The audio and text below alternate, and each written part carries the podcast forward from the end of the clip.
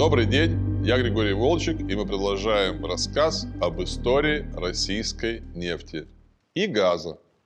В начале 1992 года, уже в новой суверенной России, «Газпром» столкнулся с серьезнейшей угрозой. Реформаторское правительство Бурбулиса Гайдара решило реорганизовать газовую отрасль по подобию нефтяной, то есть по принципу вертикальной интеграции.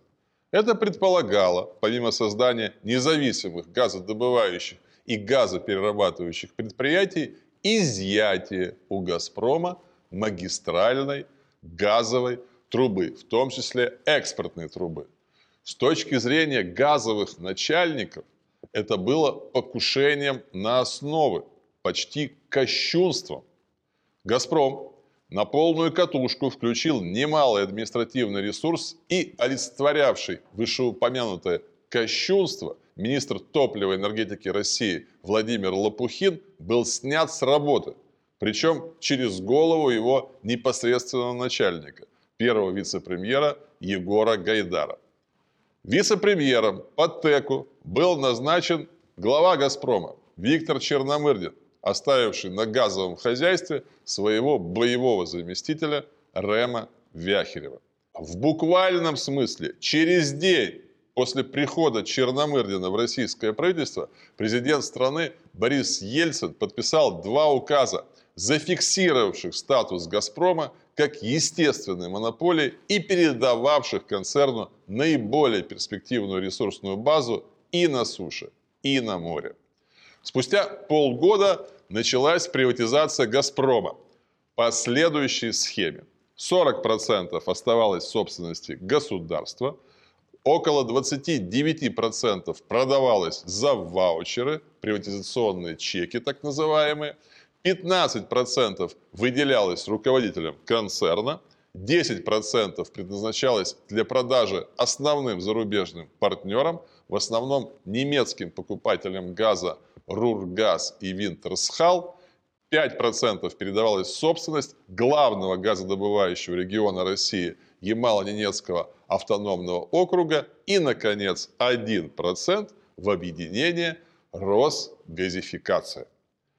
14 декабря 1992 года после очередной сложной кадровой многоходовочки на съезде народных депутатов РСФСР Черномырдин стал главой российского правительства. Соответственно, «Газпром» окончательно и бесповоротно превратился в священную корову российской экономики. В частности, Виктор Степанович Черномырдин, действуя по принципу «что хорошо для «Газпрома», то хорошо и для всей России», создал для монополии максимально благоприятные условия. Например, существенно повысил внутренние цены на газ, освободил компанию от уплаты экспортных пошлин и частично импортных пошлин, а также от обязательной продажи части валютной выручки. Реформаторам оставалось только разводить руками. Экс-министр экономики России Евгений Ясин по этому поводу сказал так. Создать конкурирующие с «Газпромом» компании в тот период было объективно тяжело. А с Виктором Степановичем во главе правительства вообще нереально. Тем не менее, как минимум одна независимая компания в тот период была создана. Она называлась «Итера» и появилась на рынке в 1994 году. И почти сразу же получила эксклюзивные права на поставку туркменского газа в Украину, Белоруссию, Молдавию, Грузию, Армению и страны Балтии. Естественно, поставки шли по магистральным сетям «Газпрома». Других физических возможностей для этого не существовало и не существует по сей день. Дальше больше. С благоволения «Газпрома» Итера приобрела половину акций операционных компаний, разрабатывавших крупные газовые месторождения в Западной Сибири – Губкинское и Береговое. Совокупно извлекаемые запасы более 700 миллиардов кубометров газа. А также получила право на газификацию Свердловской области, одного из крупнейших потребителей газа в России. Отметим, что после смены в 2001 году управленческой команды «Газпрома» бизнес Итеры стал сжиматься, как шагреневая кожа.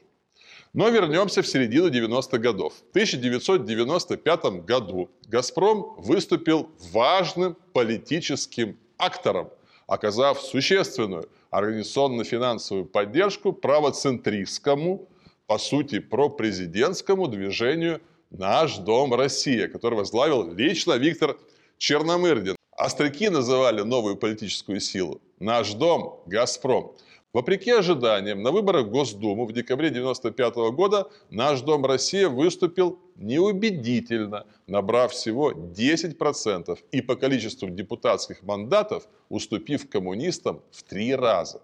После отставки Черномырдина с поста премьер-министра в марте 1998 года влияние и популярность этого движения стали стремительно снижаться. И в 1999 году в состав Госдумы 3-го созыва представители «Нашего дома России» вообще не попали, набрав на выборах всего 1% голосов. В 1997 году разразился крупнейший экономико-правовой скандал, связанный с «Газпромом». Первый вице-премьер России Борис Немцов опубликовал подписанный еще в 1994 году трастовый договор, по которому менеджмент «Газпрома» имел право голосовать 35% госпакетом, а также купить по сверхнизкой цене 30% акций из этого пакета. Борис Ефимович тогда публично потребовал расторгнуть данный договор. Вскоре на соответствующем документе появилась резолюция президента Ельцина. Это грабеж России. Требую разобраться. Но глава «Газпрома» Рем Вяхирев, конечно же, поддержанный Черномырдиным, упорствовал. Вопрос решился неожиданно и в неожиданном месте. Это произошло в начале декабря 1997 года во время государственного визита президента России в Швецию, вспоминает Борис Немцов. Во время церемонии встречи российской делегации король Карл Густав XVI вместе с королевой Сильвией, президентом Ельцином и Наиной Иосифовной здоровались с членами российской делегации. Подойдя ко мне, Ельцин тихо спросил: «Борис Ефимович, трастовый договор разорвали или нет?» Я ответил: «Нет». Тогда мы на глазах у изумленной королевской четы развернулись и пошли в другую сторону, туда, где стоял Вяхирев. Борис Николаевич, глядя в упор на Вяхирева, спросил: почему до сих пор не расторгнут трастовый договор? По возвращению в Москву договор был расторгнут. Конец цитаты и нашей серии.